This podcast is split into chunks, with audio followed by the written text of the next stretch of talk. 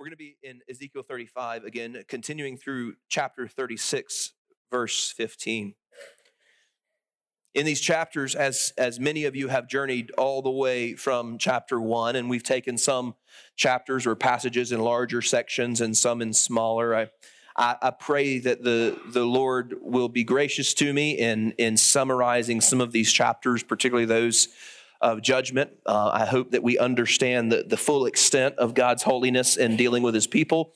And I hope that we see the full, uh, the fullness of their sinfulness as an affront to God.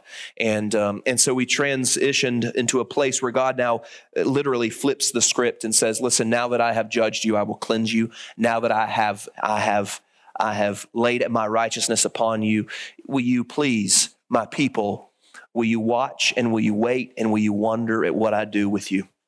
And that's really the cry of, of the gospel, right? If you will wait and if you will watch and if you will wonder at the cross of Christ, if you will quit trying uh, in your works and your strength and simply watch and wait and wonder at the, at the feet of Jesus uh, for your redemption and for your good. And so this is really the, the theme of, of, of how I want to, to examine the next several chapters as we are fittingly in Advent season, really a call to watch, to wait, and to wonder at the coming of our Lord Jesus Christ again. And so we will will do that. Today, looking at how God presents himself to his people as he tells them to watch, wait, and wonder, he begins today in chapter 35, really speaking against the Edomites, but, but then speaking uh, purposefully in hope towards the Israelites. And he's saying, Listen, I am your defender.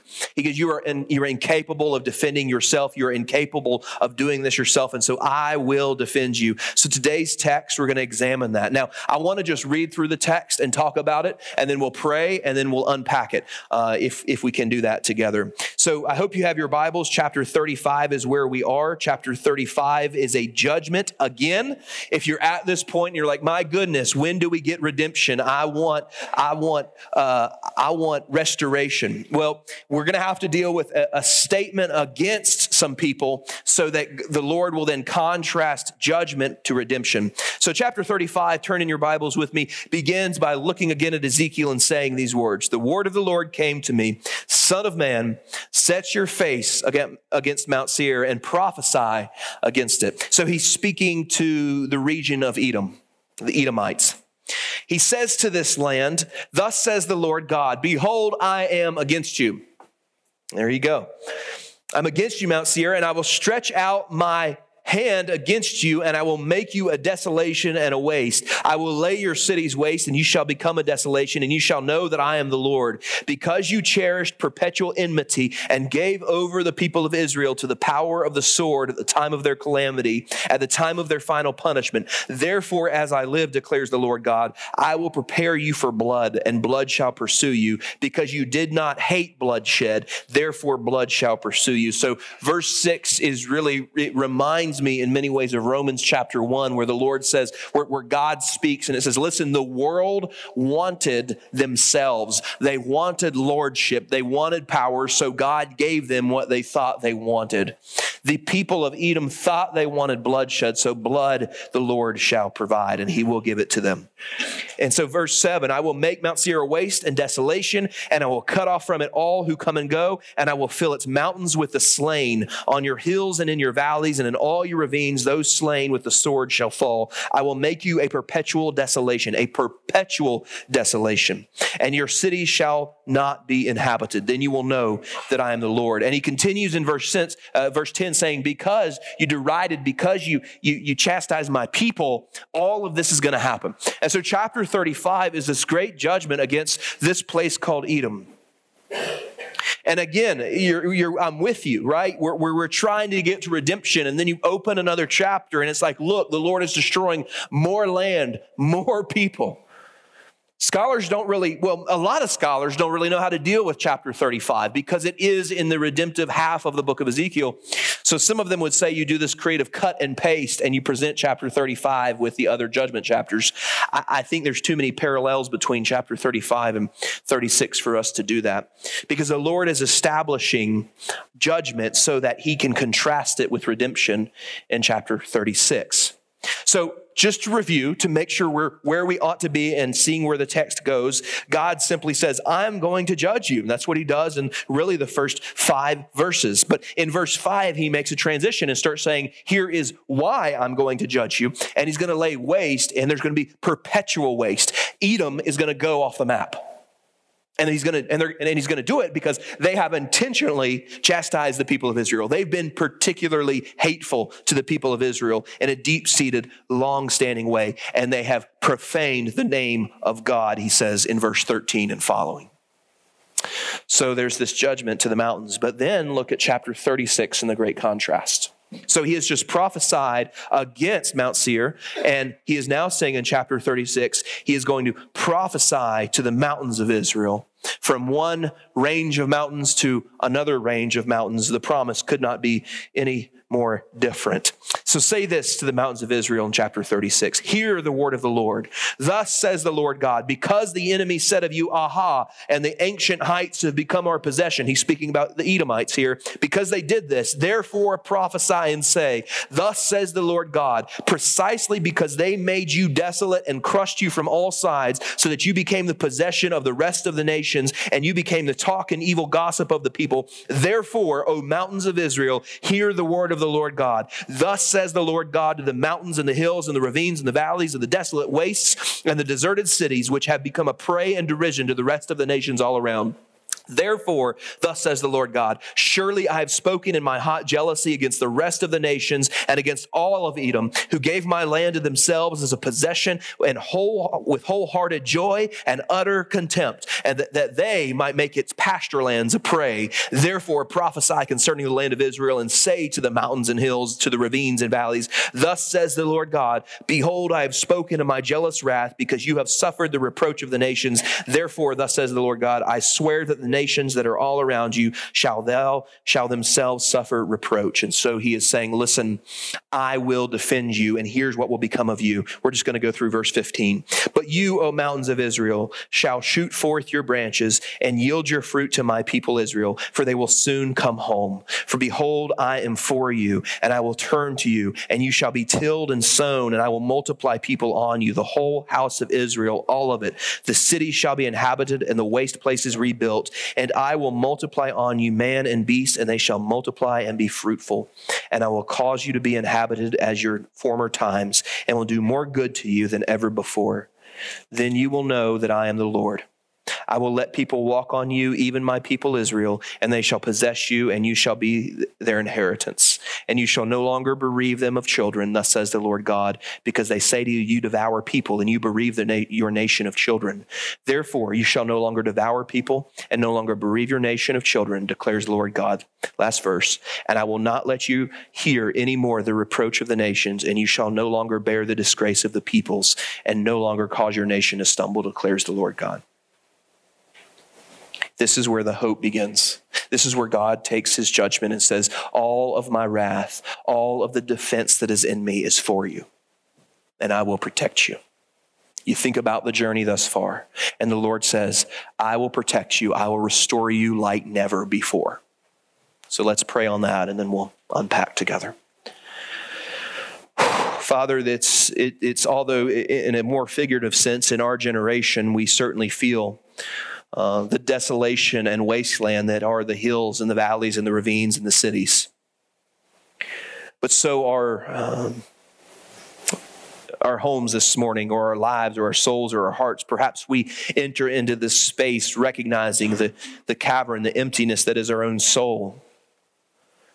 Lord, we're, we're asking you, I am asking you on behalf of a church to demonstrate to us the same grace you demonstrated to Israel in promising so long ago and promising something yet to be fulfilled. And Lord, I, I, I pray for peace in the midst of chaos, for calm in the midst of chaos, and Lord, for clarity in the midst of confusion in a world that prides itself on confusing truth.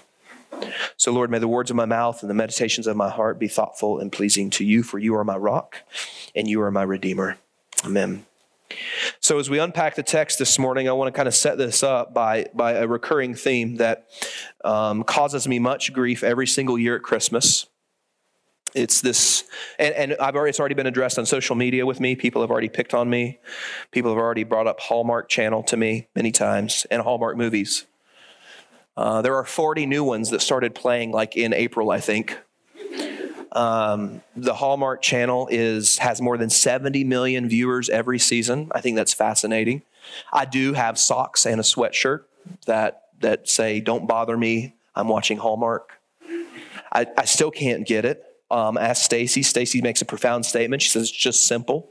It's predictable and simple, which it is very predictable, right? Upper middle class white woman leaves a corporate career to, to move to a remote village where it's always snowing and never windy. That's very predictable um, and you know it's going to happen. And and and so I, I, was I was digging into that a little bit more and came across this wonderful scholarly statement, this this scholarly article entitled "Hallmark Christmas Movies Are Cheesy." Here's why we still love them. And she makes the same point. She says the exact same thing as Stacy does. There are no political tensions or even signs of socioeconomic differences in Hallmark movies. She goes on to say that even the cultural war on Christmas that we hear so much about, right, is nowhere to be found in the movies, although Hallmark limits the definition of Christmas to cozy fireplaces, time with family, and decorating the tree and gifts. But it's the absence of conflict and the presence of simplicity that makes these movies so appealing. Now, I will confess to you this morning, in, in, in spite of my somewhat my frustration with Hallmark, is how I'll word that, that if I turn on the TV and a Hallmark movie happens to be on already because Stacy's left it on the Hallmark channel, I may or may not change the channel for 20 minutes or so because it just pulls me in. It's just simple. It is. It's, it's, it's, there's not a lot of thinking to it. But at the core of Hallmark's success, at the core of Hallmark's viewership that, that boasts more than 70 million viewers, now Netflix has jumped on board and said, we got to make some of these predictable plot lines. Below the surface of all this is the common human desire to escape the duplicity, the politicization of the world, the deeply divided world that we live in, and just sit in front of something simple, something a little less heavy, something markedly more peaceful than what we're dealt. This similarly is that same feeling, that nostalgic feeling we have of Christmas time, particularly in the church when we sing Christmas hymns and we put the nativity together and we breathe easy before the pressures of Black Friday and Cyber Monday and Small Business Saturday creep into our lives. Simplicity is what we seek, and it is simplicity that Hallmark recognizes as a marketable brand. It is from this place of rest, this place of longing, that we find ourselves, although disconnected in culture and time, spatially distant from ancient Israel and the land of Edom, we find a yearning in the human heart for peace. We find a yearning in a human heart for something more. We are longing for something to settle. But first, we got to recognize some things. And that's really what Ezekiel 35 and 36 helps us to do. I, I just make two observations and then again, kind of an application point from the text. And the first observation is what's happening in 35 in the midst of this longing, in the midst of human suffering, in the midst of disaster and calamity after calamity, in a world that throws headlines at us hourly or minute by minute if you have enough apps connected to your phone. In a world that is running, but running nowhere fast, we need to acknowledge the deep seated and long standing and historical truth that the world is at war. And I don't use that term lightly. I don't use that term flippantly. And it's not like I'm sitting up here saying joyously, the world is at war, and you all start saying amen. I'm not saying it like that. I'm just simply saying that the church has never been called to create this utopian falsehood that the world is not at war or that the world is somehow better than it ought to be. That's simply not what we see unpacked in scripture. We, in fact, we see for Judges and through Ezekiel and through every other book we've been in, I hope we see that the, the gospel and scriptures itself is very clear on the reality and the pervasiveness of sin. And in this case, it's just like front and center. The world is at war and there's nothing that any one human's going to do to change it. I mean, 35 is this judgment against, against this place called Mount Seir, which is really the idea is, is that it's pronouncing judgment against, in the literal, in the language, high places of the Edomites. And this is not something that happened like three weeks ago or three months ago. It's 586. It's not like last year, you know, there was a peace treaty between Judah and Edom, and they were like, nope, you backed out of the deal. This is much deeper. The Edomites for ages, that's God's, that's God's indictment against them. They have always looked upon the land of Israel, the land of Judah, and with contempt. And they've taken advantage of every opportunity to jump on board with an enemy force. They hear the Babylonians coming and say, Hey, Babylon is attacking Judah. Let's jump in with their army. Maybe we'll get some of what's rightfully ours. They believed in rightful ownership to this property, these folks did, because these, these are not just newcomers on the block. No, these are the descendants of Esau. Jacob's brother. And they believe since Jacob, in their mind, wrongly stole Esau's birthright, that the land of Israel is rightly theirs. And they believed that for a long time. Here's what the Lord says against them in this war Verses 5 through 15 tells us that this war, this judgment is long-standing battle that has raged through the ages. And he gives them five reasons for their judgment, beginning in verse 5. First of all, the people of Edom cherished perpetual enmity. They were not looking for peace. They were satisfied at war.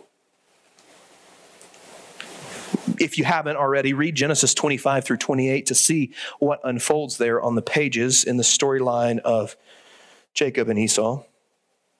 Also in verse 5, you'll see that the Edomites never missed an opportunity to endorse or participate in attacks against Israel every time they seized the day, so to speak. Uh, they carpe diem to battle. Now look at verse 10. Fundamentally, the Edomites believed that the land still belonged to them since Jacob had obtained his birthright by deception. Verses 12 and 13, they blasphemed the mountains of Israel. And verses 14 and 15, they defied and spoke against God without restraint. You know, more than 100 years later in Malachi, God would speak against the Edomites in this way in Malachi chapter 1, verses 2 through 5. I have loved you, says the Lord, but you say, How have you loved us? This is Israel. Is not Esau Jacob's brother, declares the Lord? Yet I loved Jacob, but Esau I have hated. I have laid waste to his hill country and left his heritage to the jackals of the desert. If Edom says, We are shattered, but we will rebuild the ruins, the Lord of hosts says, They may build, but I will tear down, and they will be called the wicked country, and the people with whom the Lord is angry forever. Perpetual enmity against these people. Your own eyes shall see this, and you shall say, Great is the Lord beyond the border of Israel. This is a hundred years later after the Babylonians have decimated the land country of Edom. And when we see mountains, we're talking about a range of mountains from the Dead Sea up to Judah. Brothers and sisters, this is not a war that you sit down at a round table, have some peace talks, negotiate some deals, and come out of war. This is a deep seated hate. It's a deep seated hate that's happened since the first war when Cain killed Abel, World War I which all entered the storyline because of sin. Let's just understand something that in a world where every beauty pageant contest winner says that they dream of world peace and they're going to accomplish that ends in the year that they're crowned whatever most beautiful, in a world where we believe diplomacy will somehow uh, will save us, will deliver us from all that, that treats us and threat and that comes at us, that, that assaults us and attacks us in a, in a world that believes peace is this, this, this realistic opportunity. And there are those we must acknowledge that the world has been at war for a long time. Plato himself, writing in the BC era, said, Only the dead have seen the end of war. We must recognize that the world is at war and do so understanding that no human authority has the ability to end this war or bring peace. No human authority, no human institution, no government, no power, no country has the power to end the war that has been boiling over and brewing for years upon years. When I recognize this rightly, brothers and sisters, when I see that the world is at war, it doesn't cause me to become disengaged, but rather it causes me to, to take wisdom, right? Wisdom and, and, and, and, and, and love to the public square and to see the world rightly. I think if we understand that the world is at war, that no human power is going to solve what ails us, although we may slow and we may help, we will never fix. It helps me to recognize that I pledge my uh, allegiance ultimately to God alone who can bring calm to the chaos, ultimately. When I understand the, the war that has been brewing and the war that will continue to brew until Christ comes, I, it prevents me or, or guards me from fighting for the wrong things. But most importantly, when I see the scale that is war, the world at war, it protects me from becoming overwhelmed and crippled by the news. So let's just not pretend this away. Let's acknowledge the brokenness around us. Let's not pretend that it's in the distant past or something that will be cured by human ingenuity. And why is that? Because although they would fight with swords and destroy the walls of cities, this war that Ezekiel speaks of is not primarily fought with human weapons. This is a different type of war. Second observation from the text is that this war is spiritual. The war is spiritual. The true problem and the true cause in all human division, the brokenness that leads to war upon war in each and every generation. Einstein, I already mentioned Plato, may as well throw in a, a, a more contemporary genius. He says, You know, don't know what World War III will be fought with, but I do know that World War IV will be fought with sticks and stones. I mean, even them, those, the unregenerate, see that war and violence is progressing in some way. So, is it a matter of nations who can't seem to share common ideals or policies? Is this war the result of just two geographic neighbors who, who couldn't see eye to eye for a time? Who were they waiting for to rise up? Let us recognize that the war is spiritual. There's more at work in the wording of this text. It's not a coincidence that mountains are direct contrast in 35 2 and 36 1. It's not a coincidence that Ezekiel begins or the Lord begins his prophecy towards Edom and then his prophecy towards Israel in very similar ways, saying, I want you to turn your face against the mountains of Edom and I want you to prophesy to the mountains of Israel. It is more than, than, than, than topography that, that, that God is speaking through Ezekiel in these passages. There's, there's more at work. It's more than coincidence. God speaks judgment to the mountains of Edom. And from, look at this, look what happens in the chapter. From the mountaintops and the judgment of Edom, the land will be laid waste. In verses 8 and 9, he says, From the mountaintops, the hills, the valleys, the ravines, and the cities will be destroyed. And likewise, he looks over in chapter 36 and he says, From these mountains that have the hills, the ravines, the valleys, and the cities have been destroyed in verse 4. And then in verse 10, he points to the restoration of the cities, all happening from the mountaintops. Well, why, why, why the mountaintops? Why the significance? Well, because the war is spiritual. And, and, the, and the idea here, the language used for the mountaintops in this text is high places. It's where the people of God constructed pagan altars to Baal or Asherah right? To Moloch and others. How many of you remember Ezekiel 6? It's 30 chapters ago, that's all. Okay, so all of you are honest this morning. Praise be the Lord. So Ezekiel chapter 6, look, go back there in your Bibles real quick. It's fascinating because chapter, chapter 36 is redeeming what was wrong in chapter 6. And God's primary complaint in Ezekiel chapter 6 is the idolatry that's run rampant. And he's prophesying against the mountains of Israel there, or Judah. So why is he doing all this crazy mountain talk? It's like, God, I, like what, what do flatlanders do when they read Ezekiel? I have no frame of reference. We do in Boone, North Carolina. In Ezekiel chapter 6, and even throughout the book of Ezekiel, the problem is that the Israelites who chased after false gods, as the language is very strong in Ezekiel 6, right? As for the Israelites who chased after the false gods, constructed their pagan altars to Baal and Asherah and Moloch on top of mountains. The shrines would literally look down over the people of Israel, reminding them of their allegiance to false gods, and the people would always lift their eyes, but they would not lift their eyes to the Lord from where their help comes, as the psalmist says, but rather they would lift their eyes to the false gods who looked over the entirety of their lives. It's the same way in modern false religions. In India, you can find temples shadowing over the slums, reminding the people that the eyes of the gods are always upon them. And so it is their duty to do what the gods demand of their lives. The Lord begins by saying, I will redeem the mountaintops. I will redeem the spiritual status of my people. And from the redemption of their spiritual status, that will flow into the valleys, the ravines, the hills, and the cities our college video that we made, a promo video a couple years ago or last year, you know, it's kind of this fast moving video just to introduce college students to our church and our college ministry.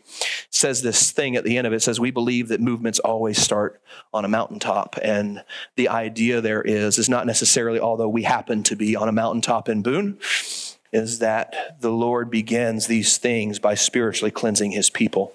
and sending them into the valleys and the hills and the ravines and the cities. Brothers and sisters, this war of the human heart, which is really what's at play here today, has been raging since the garden, again, since World War I when Cain killed Abel. The war has manifested itself with flags and armies and battleships, but it is spiritual. This is deeper than diplomacy and far more pervasive than policy. It is a spiritual war, and we would be wise to recognize the spiritual war at play. To see the spiritual reality of human conflict, it's like the massive ditch that can't be missed in the world, but yet the whole world can't seem to see it to see the spiritual battle that is play in our lives, in our homes, in our churches, in our country, in our world today. It's, it's to see the abyss that the blind masses fall into without giving it a second thought. Brothers and sisters, this is a spiritual problem in the nation of Israel. It's a spiritual problem in the land of Edom. Why are we so bold to suggest that the spiritual realms and the forces of dark in this world are not intricately involved in all that is work in the text? I mean, clearly in a New Testament way, Paul is trying to open the eyes of the church at Ephesus in chapter 6, verse 12, saying, Quit looking entirely at the physical realm, for we do not wrestle against flesh and blood, right? But against the rulers, against the authorities, against the cosmic powers over this present darkness, against the spiritual forces of evil in the heavenly places. Paul is saying, Open your eyes to what is at play all around us. And I think the same could be said of Ezekiel 35 and 36 as God says, This fundamental war is a spiritual battle. It's a spiritual battle. And God Himself uncovers the blindness from the land of Edom and the land of Israel. He destroys the valleys and cities from the mountaintops just as He restores them. This is where we are. We are in a world at war, and the war cannot be stopped with ceasefires. That's a whole lot of what's happening in 35 and 36, just kind of in long elevator speech, maybe to the top of the Empire State Building way. So, so here I am raising lots of kids, right? We're going to max out the minivan with the number of kids we have. Maybe move to the sprinter.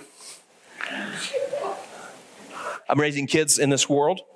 I hear people all talk, you know.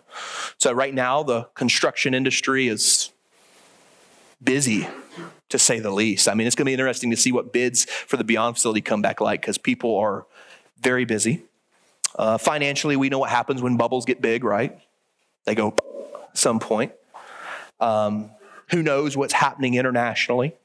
We're more divided than people say we've ever been, and those are folks who have seen lots of different political climates, political scientists who have studied political division in the states. Remember, we're just a babe in this dem- uh, democracy process. So I have lots of reasons to take my newspaper and my frown and go to the breakfast table every morning. I have lots of reasons. You do too. And not to mention when you go to sit down, like your back or your knee will probably hurt, right? And you sit down and you can read what Congress does or the president does or what happens in Syria and Russia and all these things. You have lots of reasons to lose hope. The world gives us lots of reasons to give, lose hope.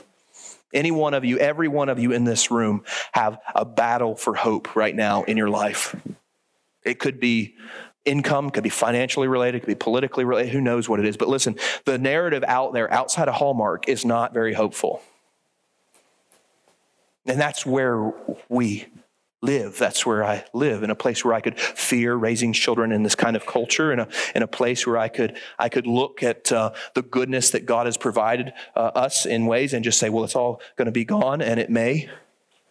But brothers and sisters, that's not what God's getting at. He's not saying do not lose, he's not saying lose hope in this war. He's not saying that this spiritual war is hopeless or without end or without resolve or resolution. Quite the contrary. He's saying watch, wait, and wonder, because I'm going to take something that is not fixable by your pesky little hands, because every time your pesky little hands get in the middle of the meddling with my business, you mess it up. So watch, wait, and wonder at what I do. Let me defend you. Watch me defend you. That's what the Lord Lord speaks of in this beautifully redemptive chapter 36, beginning particularly in verse 11, where he says, And I will multiply on you, man, and be speaking to the mountains of Israel. Literally, my people will gather again.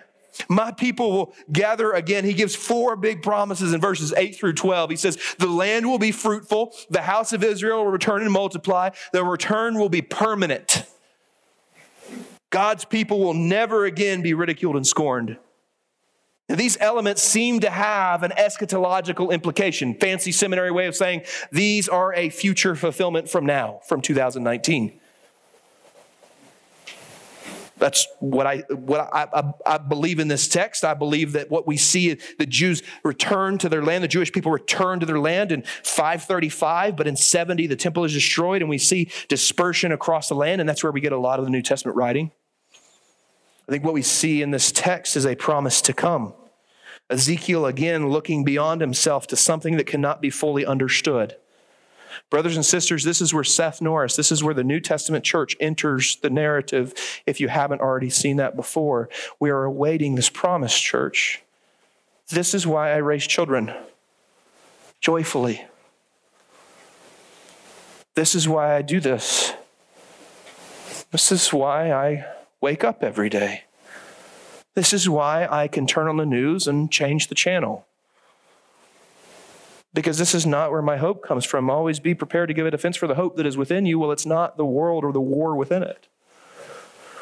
I want to show you tonight what we'll be reading from as we draw towards a close. This is the application, but I just want to bring this in the New Testament for you.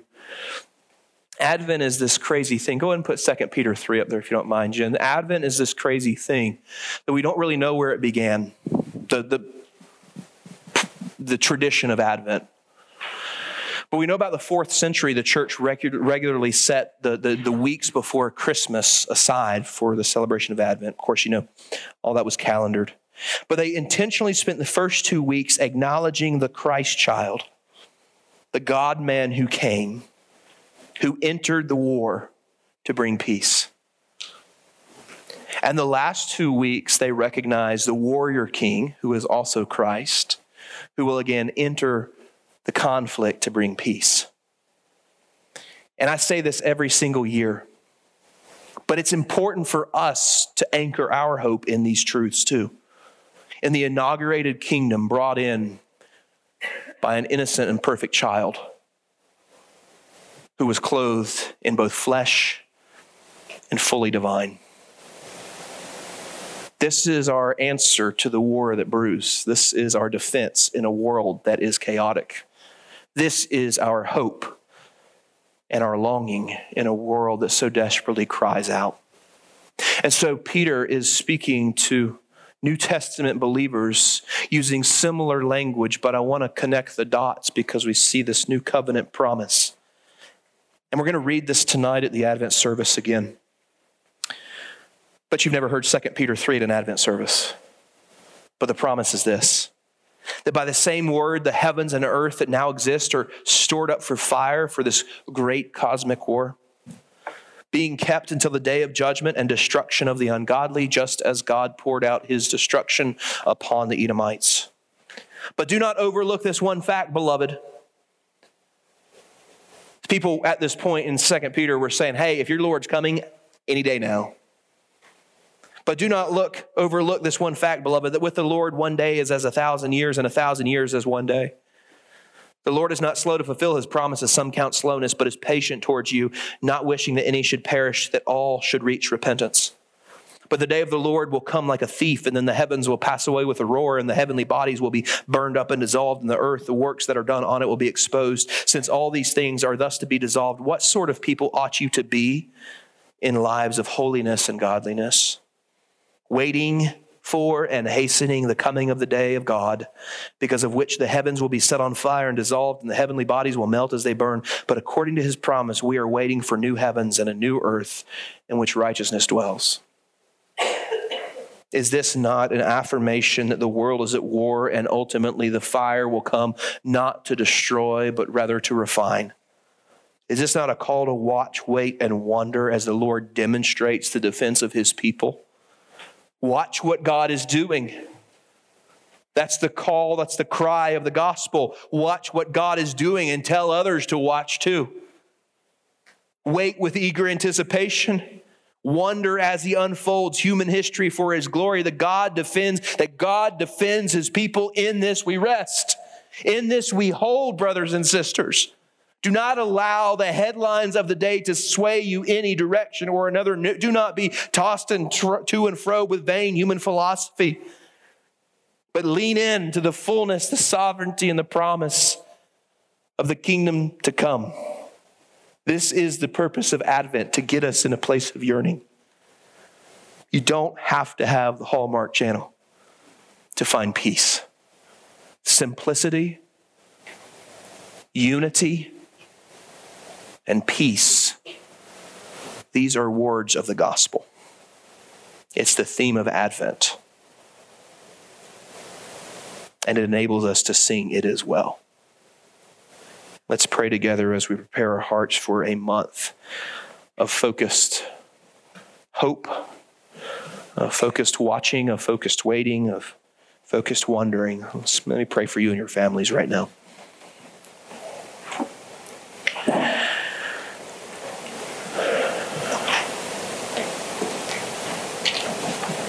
Lord, my God, I pray in awesome wonder. I thank you for each man, woman, boy, and girl in this room who gathers this morning for the sake of your name. Lord, we will inevitably rush to the chaos that is before us in a season that is built upon and exploits chaos. Lord, I, I have no idea, nor can I fathom the break, the hurt, and the voids that come into this room every single Sunday, clothed in the appearance of wellness. But I know, Lord, even when clothed in such appearance, I often am broken before you. Lord, this world is at war, and this war is something that cannot be handled with human will or human power. This war is one that will be settled one day and ultimately by a rider on a white horse. It will come with one last swing of justice to defend his people, to rise up his children, to raise them to a place of eternal glory, to raise us to this place. God, in a world that markets itself on spreading a narrative of hopelessness, May we be a people who counter that narrative, who proclaim the goodness of hope, that hope has a name, and his name is Christ. May we be settled in conviction, unwavering in compassion. Lord, may we be a people who raise the white flag of our King. May we sing with full assurance this morning that it is well as we look to the day of victory to come. And may we live in the present moment, anticipating the coming of our Lord Jesus. May we fully believe the faith once for all delivered to the saints. And the narrative that occurred 2,000 years ago when Christ entered the war.